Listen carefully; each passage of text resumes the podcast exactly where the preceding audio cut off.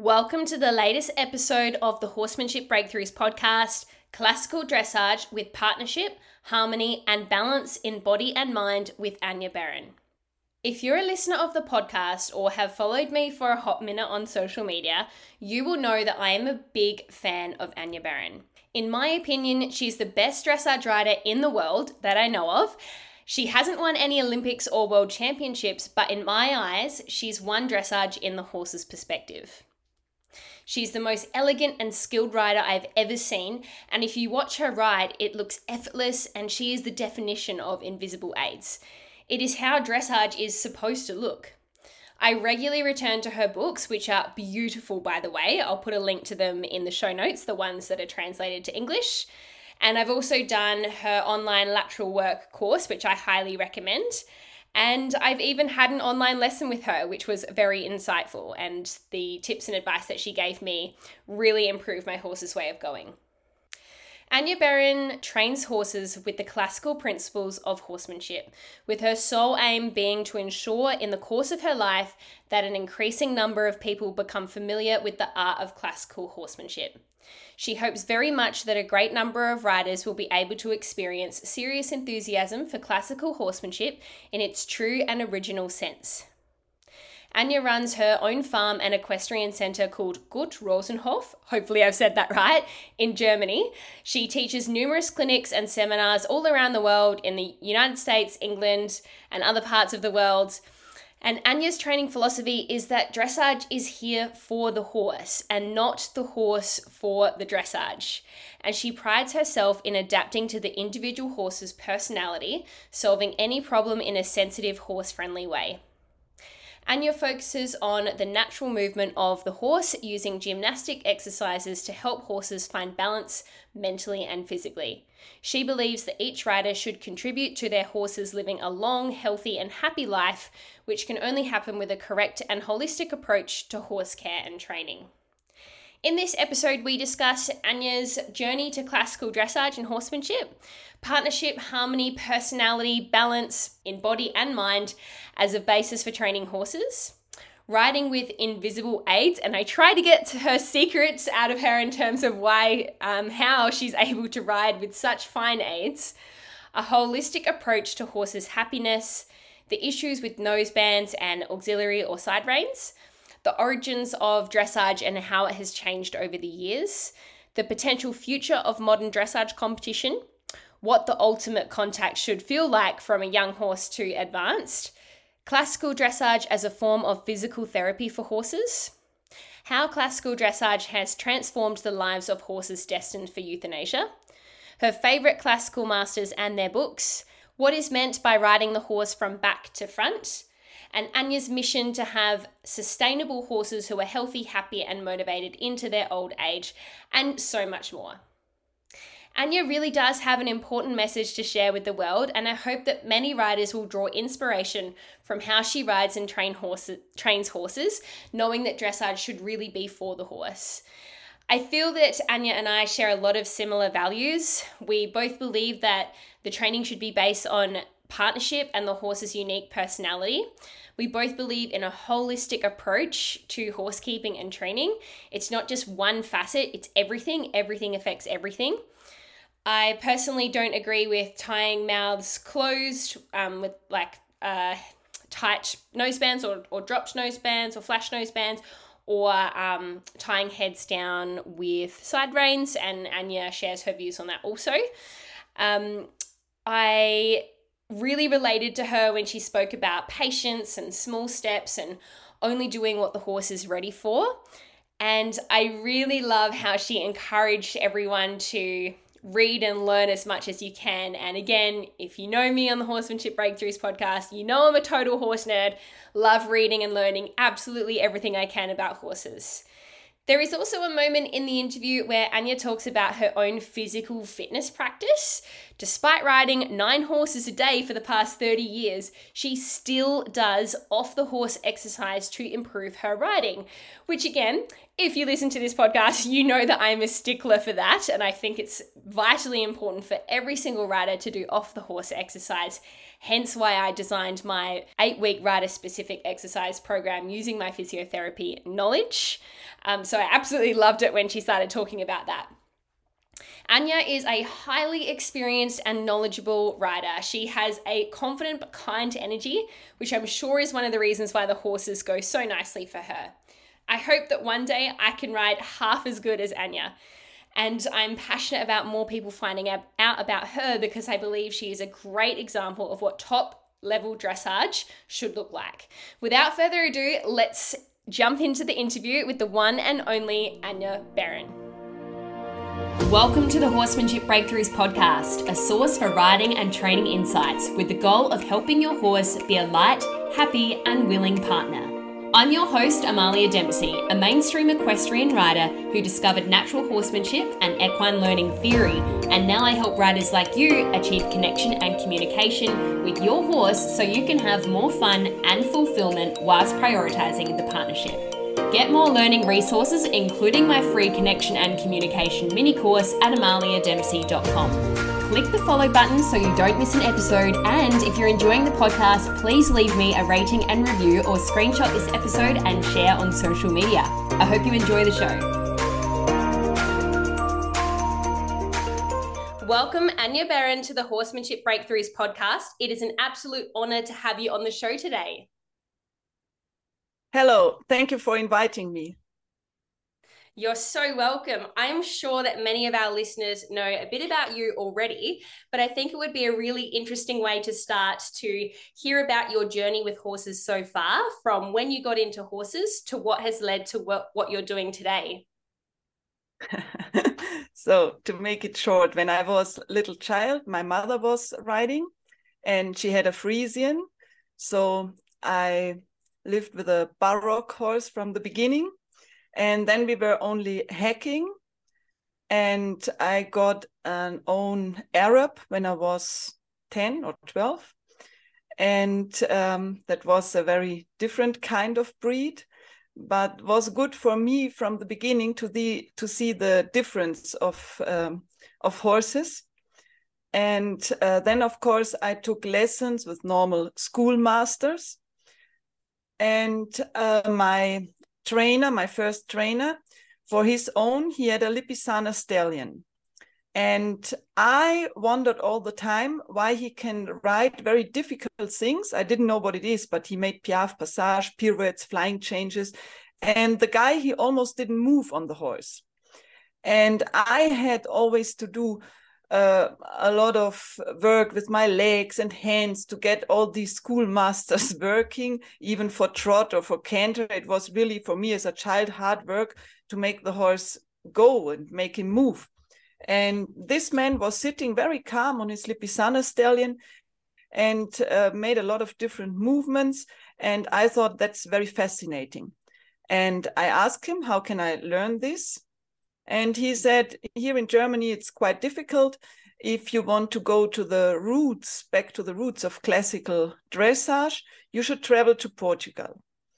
And as my mother, she was also riding, she said, okay, I'm interested too. Let's go to Portugal. And so with, I think, 14, I've been the first time there. And I started at near Lisbon at Luis Valença's place and um, yes there of course it uh, touched me in the moment because here the schoolmasters i have written lusitanos there of course uh, they have been so fine. And even for me as a young rider many things i made on the horse many aids i have given they have been too strong. And um, then i made the first mistake in my in my life because I thought it's it depends of the horse breed. So I thought yes, a Lusitano, a Lipizzaner is very fine, and the German Warmblood is not. but that's what I thought because I was young. Nowadays, I know it's not the truth. It's the way the horse is trained, of course. Mm. But I've been really, uh, yes, in I've been in touch with the classical world, and uh, for me was fascinating, and I didn't want to go out of that because before I have to say I did a little show jumping I was doing a lot of hacking. I was riding more than one year without a bit, bit less because I thought it's good for the horse and it's very bad for the horse's mouth to put a bit in. Uh, so I tried many things. And um, the truth is, when when I arrived in Portugal and I've I've had my first lessons, uh, it was very clear to me that this is my way yeah, wow. And I I feel like once you have seen that way of riding dressage, you can't really turn back. Once your eyes have been open to the magic of the way that you ride dressage, Anja, you just want more and you want to learn more. Hence why I've read all your books and done a couple of your online courses. Um, what would you say is your training approach or philosophy with horses today? Um, today is first of all for me is always a partnership i'm a person who is looking always in in every uh, thing of life i look for harmony so also with horses i'm not a rider who wants to dominate or now today the horse has to do this and this and this it's not me. So I'm always looking for harmony. The horse is my partner. If something doesn't work, I think about why it doesn't work. Maybe the horse doesn't understand uh, me or is not in the moment to do it. Uh, that's very important for me. And then, of course, the personality of the horse, his character should come out. Um, this is something I'm always looking for. And um, another thing is, of course, to put the horse into balance. The horse should have a, a really mobile body. If no, when he has uh, parts of the body very contracted and the muscles cannot work, uh, then the horse will not be happy. So I think it's the balance of body and mind what I'm looking for and the partnership with the horse. Love that. That's beautiful. And before you touched on, you know, riding a horse with subtlety and almost invisible aids, like you're like it looks like you're doing nothing. What would you say are your secrets to having that beautiful position and posture when riding? And how do you achieve those invisible aids, which is what everyone wants to be able to do, right? I can tell you there are no secrets. Uh, there's no talent. It's just hard work.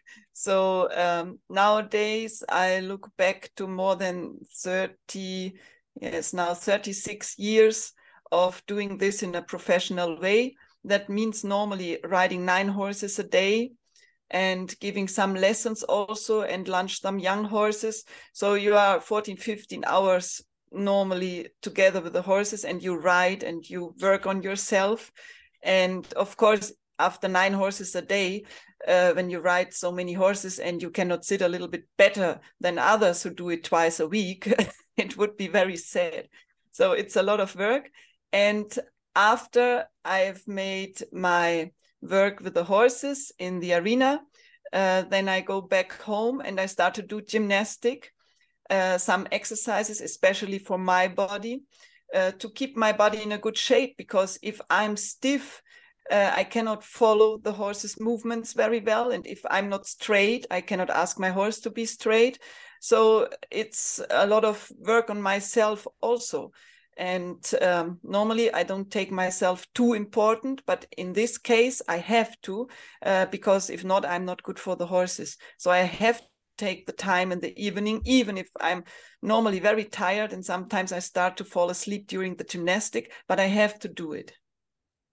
Yes, I love that you take that responsibility to improve your own um, yourself physically for the horses. I think a lot yes. of horse people can relate because we're not very good at doing things for ourselves, but we'll do anything for our horses, right? So yeah, I love that, and I think that it's good that you you take that responsibility because it's not just about the horse being in balance, it's about the rider as well. And that's something that I took away from your book, The Dressage Seat, too. So, exact. Yes. Yes. And one thing that also stands out to me is your horses always look happy and relaxed in their work. What do you think makes a happy horse? yes the horse should get of course of course uh, you should feed the horse as well. You need a good surrounding uh, barns with a good atmosphere. The horses should uh, have the chance to go out to the field and to the paddock. And at the end the the most important thing is a good work and the fairness with the horse. If you are unfair, you can uh, keep the horse in a very nice box and put him on the field and everything. But if you are unfair, the horse will not be happy. Mm. And um, I think the good work makes it. And um, yes, that's so it's a little bit of everything. If you work the horse very well, but you feed him bad, he will not be happy. Mm. So it's uh, it's a complete thing yeah really taking that holistic view in terms of um, the horses yeah. training but also their environment love that that's that's so good and i just yeah. want to go back to before you touched on going through a phase where you rode bitless for a little bit. Um, and personally, I've experimented with bitless and bits and and other ways, even bridleless. But I'd love to hear your thoughts about riding bitless and with bits and even a double bridle, because I'm I'm sure you can shed some light on all of those areas for us. Yes, um, I've made it when I was very young, more than one year. I practiced that without riding without a bit, and uh, then because the the way here the, the schoolmasters were written, the horses were not sensitive in the mouth. And sometimes if you used the reins to balance your seat in the saddle, it was not a problem because the horses didn't feel anything. Mm-hmm. And that's what I didn't like even when I was child. But then in Portugal, for example, I discovered you don't use your arms, not your hands. You just play very gently with your fingers and the horses react. Mm. And that's what I want nowadays. I just move my fingers, and the horse at the other end of the rein, he starts to chew on the bit.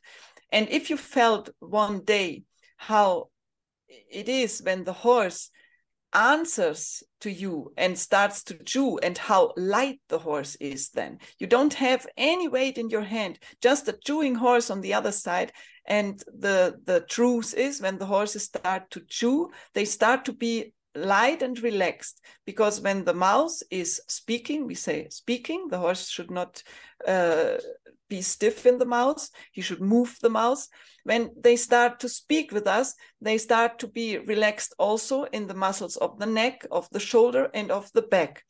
That's why for example if you have a very stiff horse and you put him into piaffe then he starts chewing on the bit and the other way around, when you move the bit a little on the horse's tongue or in the mouth, the horse starts to chew. So you can give an, how do you say, impulse. You can uh, make the mouth of the horse speak, and that's good for the whole body.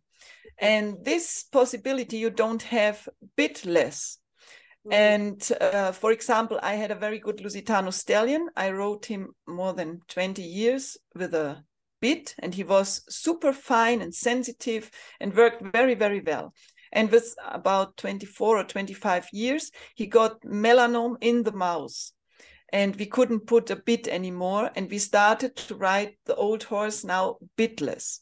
Mm-hmm. and of course he could still do all his piaffe passage and pirouettes but i can tell you it was not the same feeling because you don't have this super sensitive influence. You have just pressure on the horse's nose, nose. Um, no matter what kind of uh, bitless thing you use, you only make pressure on the horse's nose. And even the owner of the horse, who practiced the same, she said, "Oh, it's such a big difference. I never thought." And uh, for me, to ride with a double bridle is really something very, very fine. And when the horse is light, it's the best feeling you can have. Mm, yes. And do you think that there's a bit of a difference between a horse who's chewing on the bit out of anxiety, say, or because of harsh hands versus a horse who is accepting the contact and just softening the jaw? Do you think, can you see a difference there? Can you feel the difference with that? Um, yes, of course. Normally, the horse should chew because he is working, and he the the muscles are working, and he's in a in a good moment. Then they chew. That's why they chew in the piaffe, for example. Mm-hmm. But um, one thing is you have to allow him to chew. That means you shouldn't close the nose band too much because then the horse cannot chew. But on the other end, if you are strong with your hands, you have no soft hands, uh, and you have the nose band light, then the horse also has the chance to open his mouth wide and uh, show that you are not a fine rider and that you pull on the reins. Mm-hmm. That's why nowadays they close the nose band too much. So that can also happen. But I think we should start to train ourselves and not to close the nose band too much. For me, the horse has the right to show when he doesn't feel well because of our hands. So if he opens the mouth, okay, I made a mistake and it's good when I see it. But if you compete, it's better you close the noseband and the horse doesn't have the chance. And there's another thing, there are horses very, I don't know if it's nervous, but let's say hot. For mm-hmm. example, the Lusitano is a horse breed for bullfight. And these horses, they are really hot. They want to work. They are full of energy. And these horses they chew normally a little bit more or let's say a little bit louder with more expression than horses a little bit colder like a cold blood or uh, old style of warm blood. They are not so hot so they chew a little bit less and the hot horse will chew a little bit more. And people who don't know they say ah he's uh, super nervous and it's not a good work. No but that's what i said. It's the personality. It's the character of the horse and we have to respect that. So yes there are different kinds of chewing and we have to realize if it's good or bad if it's nervous or if it's still uh, in the in the character of the horse. Mm, yes, that makes sense. And I noticed that watching you ride, it appears that you've got this very soft and light contact. The horse is chewing, but they're very accepting of the contact. What are your views on riding with contact with the reins? And can you describe to us what the ultimate contact should feel like? yes. Um, the the question is very special because when we we break in uh, three years old, of course we start to have a contact because the horse, little by little, he has to understand that we want to control the speed with the reins in the beginning. We want to turn left or right. So the horse has to learn the rein aids. Mm-hmm. And for that, we need contact.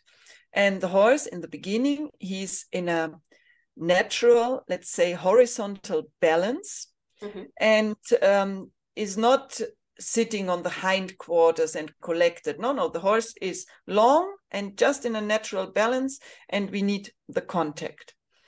And then, and that's what the the modern way of dressage, what riders they forgot.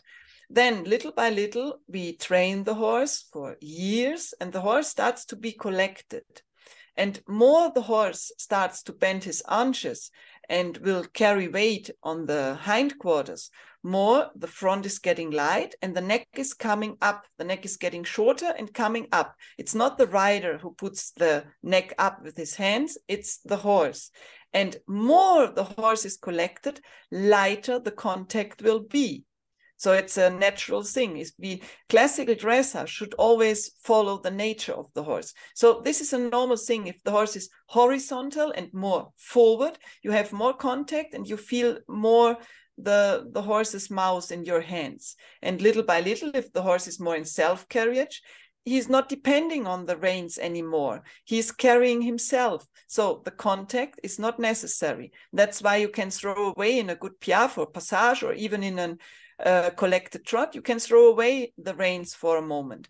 It's what Laguerinière said with the descente des mains et de jambes. He said you should give up the contact and doesn't do anything uh, for a moment to see if the self carriage is true. Because if you don't give up the contact, you don't have the proof. And on the other hand, he said you can motivate your horse even more if you leave him alone for a moment. That makes the horse more brilliant. And um, that is what nowadays is gone, is the way from a, a normal contact in the beginning to almost no contact at the end because they always speak from a good contact. They want to have a, a good contact in piaffe, but they don't uh, give reins for a moment to see if the horse is carrying himself. Mm. And um, that is where they they lose the the good way of dressage. Mm. Yes, I was going to say that this um, lightness of contact in the higher levels isn't really exactly what we're seeing in modern competition today. Um, in my opinion, how do you think dressage has evolved over the years, and why do you think many classical trainers turn away from riding in competition? the the competition thing is something that developed out of the cavalry school. Uh, for example, after the Second World War, there was a problem because people, horse people, were afraid that the horse will uh, pass away because the the motorbikes and the cars started to be fashion and the horses was uh, were not needed anymore. So they thought we have to create something uh, riding clubs and uh, things where people can compete to keep the horse alive. So the first competitions, even for the military riders, uh, they existed to test if the soldier can use his horse very well. So they've been very simple. You have to do canter to the left and to the right. You have to jump over a tree and you have to go some steps rein back, do a flying change. You have to do trot and allonge a little the trot to see if the horse is forward and things like that. So very, very easy. It's called the, how do you say, Campagne school. Very um, basic things. Yeah. And um, that was the, the base of the modern tests also. And then, yes, people started to ride and buy horses. And of course, little by little, they created tests more difficult. And then with these um, with the idea the rider should show that he can control the horse very well, little by little they put even piaffe and passage, so elements of high school on and pirouettes into the test. But they forgot this is not a moment where you want to see that the person can control the horse and make the things at the point. Now they put elements of art and um, yes high school is something you need many years for that. You have to train not only the horse but the rider in a very uh, detailed way. And suddenly these elements have been in the tests but the mentality and the spirit was completely different. And that's why nowadays they try uh, to do piaffe passage with a strong contact or what is for example completely wrong is they do the passage and the extended trot with the same position of neck. Normally, in extended trot, the nose and should go really forward and the neck should be longer because long step, long neck, short step, up, short neck. So there should be a difference. But the horses, they do all the test in the same with the same neck. The only thing that uh, when they are allowed to stretch the neck is in the long walk because then the riders they are so afraid that the horses fall into the camel move they are pacing. So then they give reins they throw them away even completely to get a four beat walk. But the rest of the test they do all with the same neck and that's not good. It's not correct. Mm. do you think there's any hope for the future of dressage? Do you think it can be changed to be um, better for the horse and more correct in terms of classical dressage uh, normally it should be uh, possible, but I think in real life it will not possible because it's another way of thinking. It's doing sport on a horse, sport with an animal, and um, the the goals are different. So if you if you are a horse lover or really a rider, you make the best out of every horse you get. For me it's, it's not important what kind of breed and how tall and if the horse is difficult or not difficult and good gaits or not good gaits. I try to make the best out of every horse. But here if you see you buy a very good horse and then you discover ah a little problem he's maybe not good enough you buy the next you buy the next you buy the next until you have the horse that is able to win with you because on yourself you don't work too much you just buy horses horses horses with a lot of capacity until it works and this spirit of changing horses and buying always a new one, a better one, that keeps, of course, all the business alive. But um, that makes it difficult to change the things because, as I said, the spirit is very, very different. Mm-hmm. And I think as we have uh, there, there get published a lot of things that shouldn't happen. For example, blood at the spurs, blood in the mouth, doping here, problems there. And um, more and more these things will happen. Uh, more and more the the people who don't ride they will say riding is cruel for the horse and uh, sports with animals should be forbidden there are already many voices like that mm. and i think sooner or later uh, it will be forbidden to compete with an animal i'm sure and uh, if we don't change the things quick and i think there's no change uh, no chance to change the things quick so i think it will be forbidden and i hope that there will it will be possible to ride still the horses and to train them uh, maybe just for fun for fun in a classical way Mm, that might actually be a good thing for the horse world. And I have had someone else on the podcast uh, express the same, uh, I guess, prediction that the competition world might be shut down at some point. Um, yeah. Yeah, I, I guess it could be good or bad. You know, if they shut down competition, will they eventually shut down us riding horses altogether? Who knows? But hopefully, we can turn things around before that happens or we can mm-hmm. demonstrate that we can ride horses in an ethical way without competition. Yeah. Um, going back to your journey with horses, what has been your biggest horsemanship or horse training breakthrough to date? well, that's difficult to to say, but there are things like for me it's not the thing to win something or to make a an outstanding show. For me, the things, um, the success, success is a good word, at home uh, is important. For example, I got a horse with a difference in his hips for more than 12 centimeters. And the horse was completely lame. He couldn't uh, move the hind leg, not forward and not up. Even half of the hoof was already gone because it was just the leg. He was just slipping on the on the ground and he was in a lot of how do you say um, hospitals for horses i think in four and nobody knew what the horse had they, they had four different ideas what it is. The muscles gone and the hips not straight and uh, broken something and i don't know. Many many stories. And they told the owner to kill the horse because even on the field he cannot have a good life because he cannot move. And the owner, he thought, ah, four different things what the horse can have. Maybe it's all wrong. I will ask Anja if she can do something with gymnastic.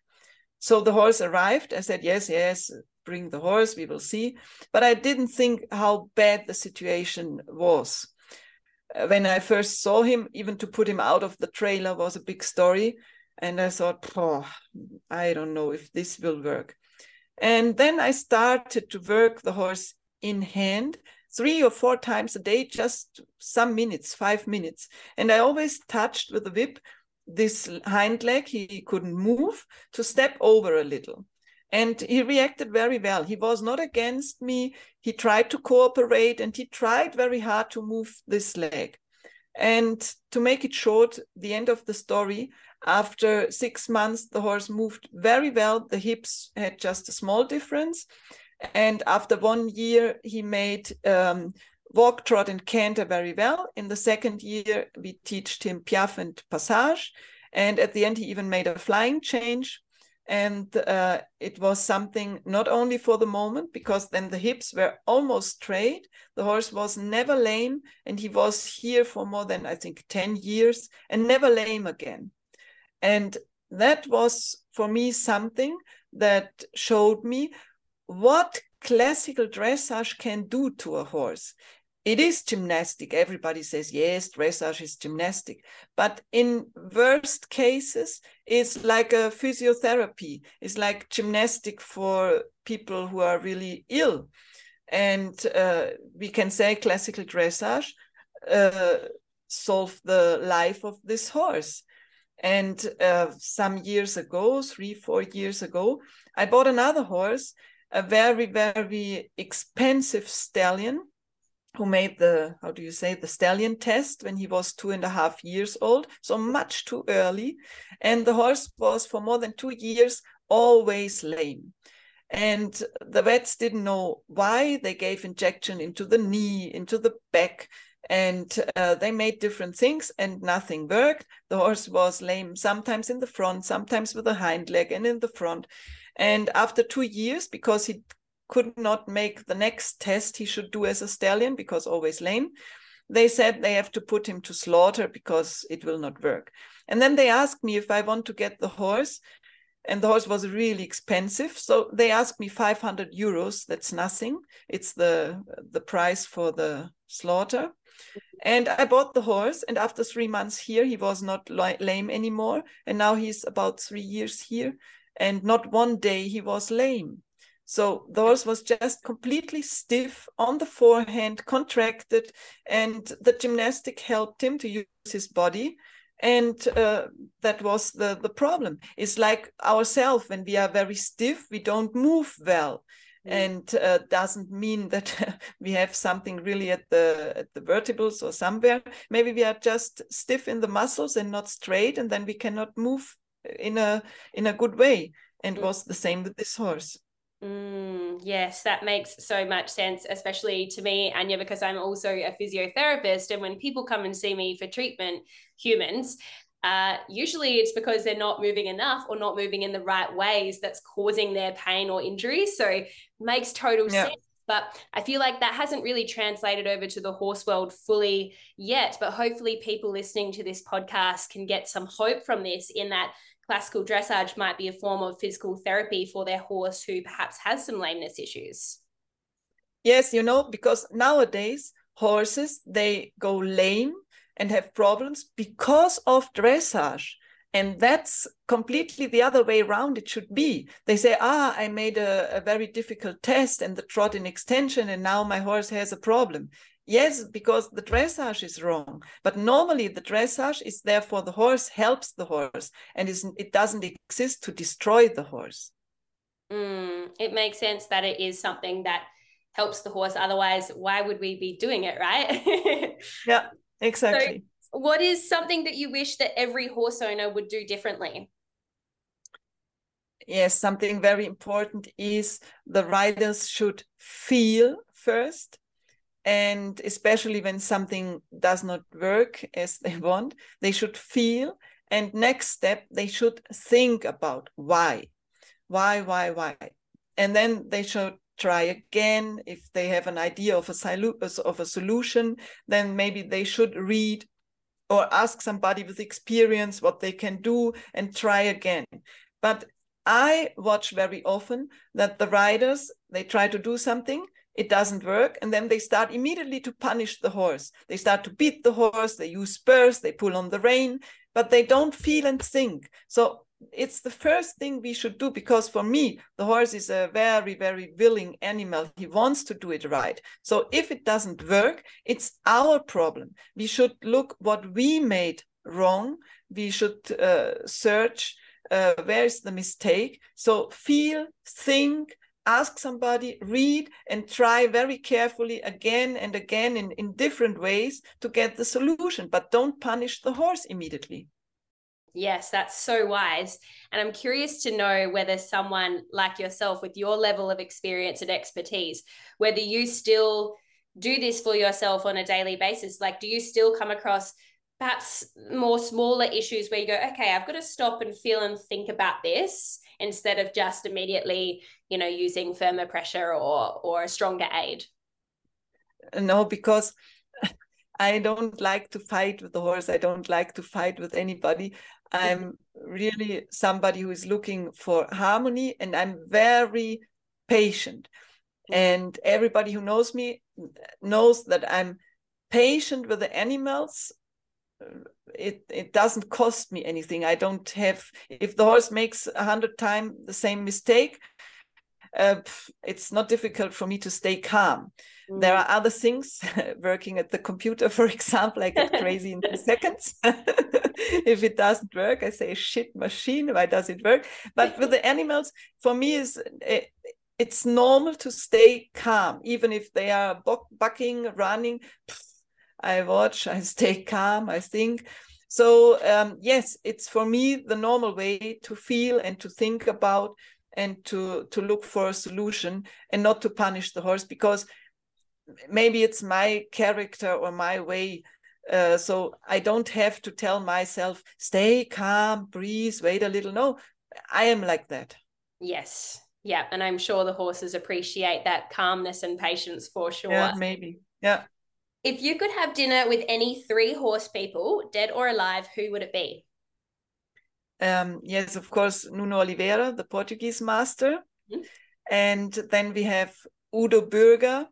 It's a German rider and veterinary. Mm-hmm. And he was the, the vet of the cavalry school in Hanover in the Second World War. Mm-hmm. And um, I think that because he wrote some books, and I think that's a very, very interesting person. Because he for example he has also written uh, the best would be if you can write a difficult uh, test of dressage a very high level test without reins he said. That would be the best. Mm. so i think a very interesting guy.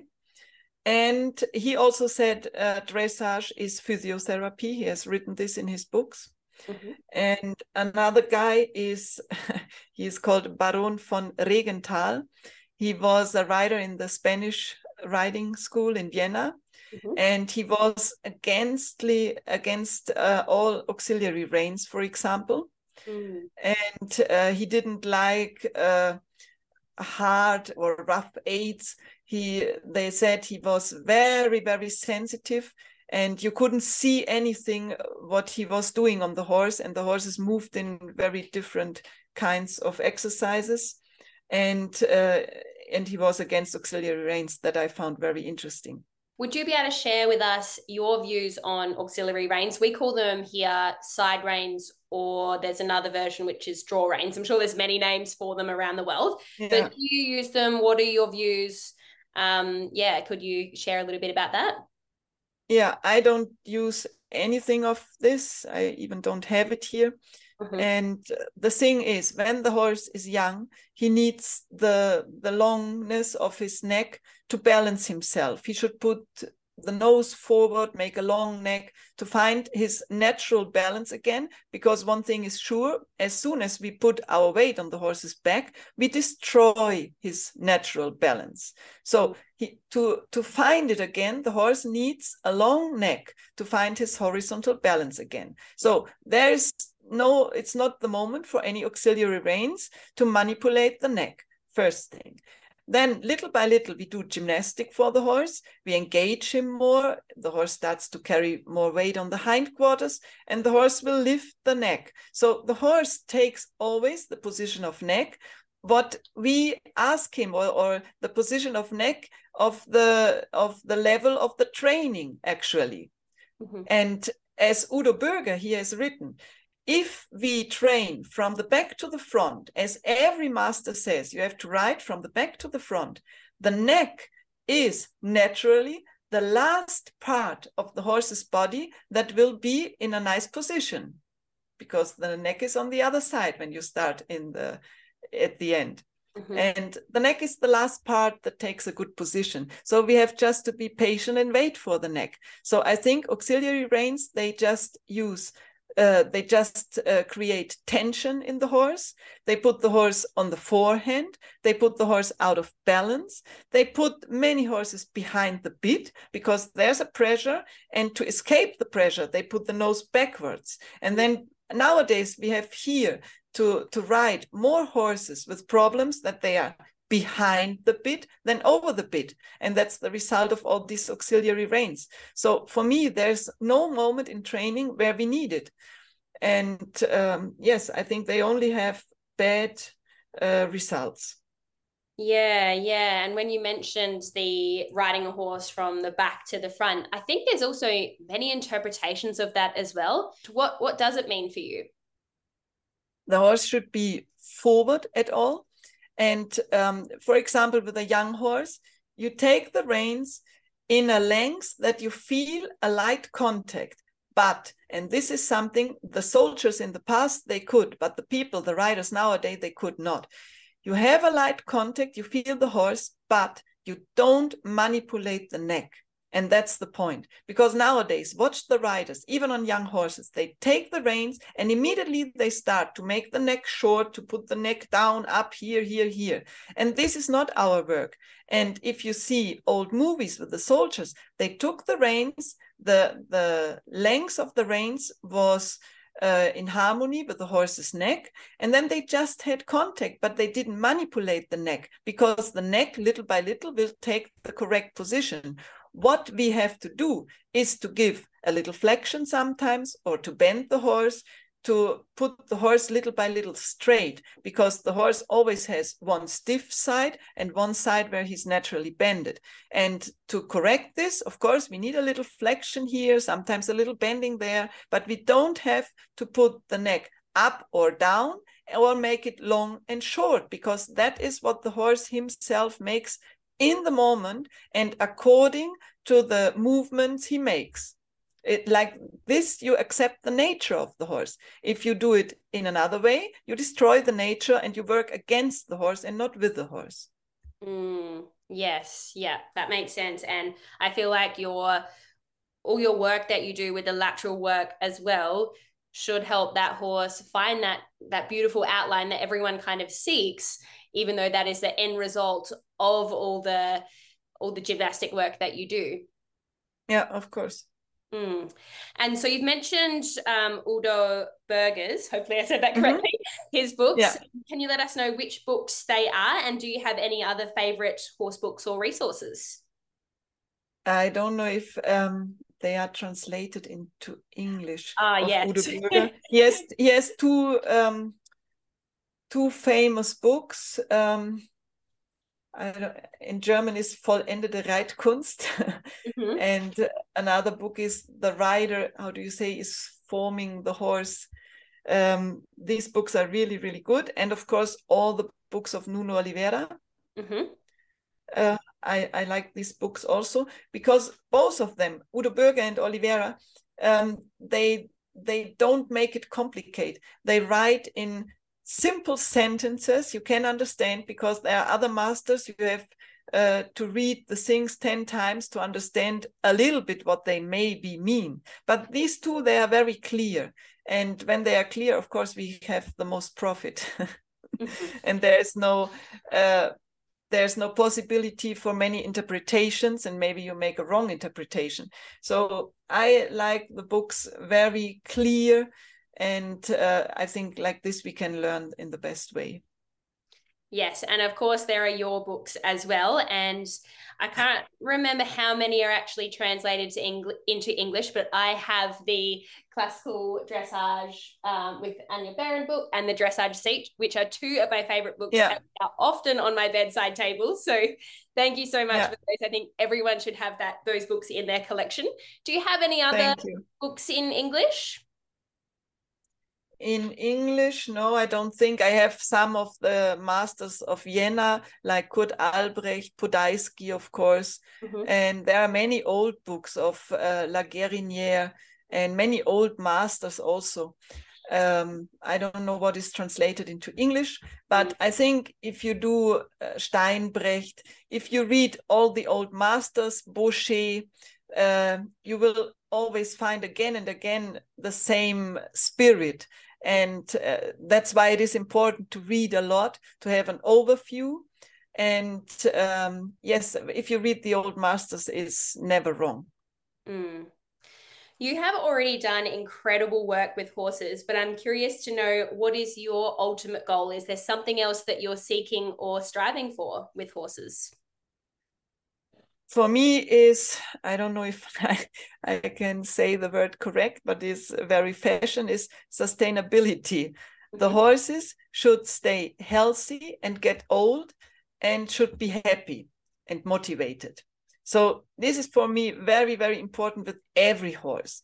And actually i've here many horses more than 26 27 28 years old. The oldest is 34 and he's still moving in walk, trot, and canter. He's still fit.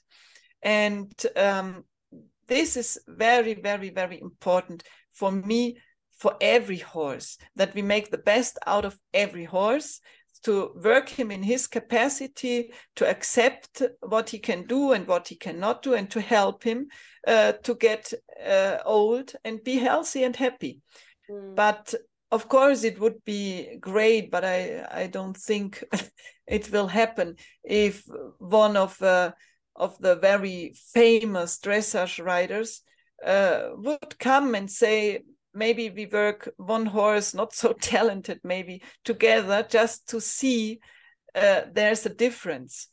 That could be interesting. I had many dressage riders uh, they they compete but they just want to help for piaffe for example. They come here ah we have a problem with the piaffe can you touch? Because they think i have a special touch. And that sure is completely yes and that's completely crazy because it's all the gymnastic before that makes the piaffe touching the horse with a whip is just 1%. 99% is the preparation, the school walk, the gymnastic, all the lateral movements, the rein back, all these things, the lightness in the hand, that leads to a good piaffe, to have the horse mobile and is not the touch. So if one of them really would start to think and feel and uh, move in this direction, it would be great because if one of them with a good name would present a horse in a different way, uh, he can change a lot because all the others will always ride like the best who wins. So if somebody can win with a light horse and the reins a little bit loose, it would be great. But I think it's just a dream. Yeah. Okay. So are you talking about having um, you train or you ride at, say like a what would be viewed as an average kind of horse and a competitive a top dressage competitive rider ride that yeah. same horse and and see what the difference yes. yeah, yeah, that would be really interesting actually. Yeah. I don't know if it will happen though. No no. make it happen one day. It's now, not necessary because they win so never change yeah. something never change a running system. It works no? Yeah true true now, what is the one message that you would like our listeners to, to hear from today's interview? Um, the most important thing is that people should know that dressage exists to help the horse, and dressage is the base classical dressage of everything. Doesn't matter because i started for example many quarter horses. If you want to do western riding or show jumping or eventing whatever you want to do a good gymnastic and a horse in balance is good for anything you would do for the horse because the horse doesn't pay with his health when he's mobile and in a good shape. So for me classical dressage is the basic of everything and you can do it with any kind of horse and it exists to help the horse and people should try to learn learn learn more about this I love that. And speaking of learning more about it, where can our listeners find out more about you and what you offer? Where can they buy your books and join your courses? yes, of course, we have the books, we have online courses. What I think is a a very good way to learn even when you're far away because there are many many movies inside and we show the things with young horses horses a little bit trained better trained and well trained so you see the difference and you can follow the way and uh, you can try to imitate that. And of course, I explain a lot, and we have the uh, the uh, question answer sessions. So I think that's a good way to learn.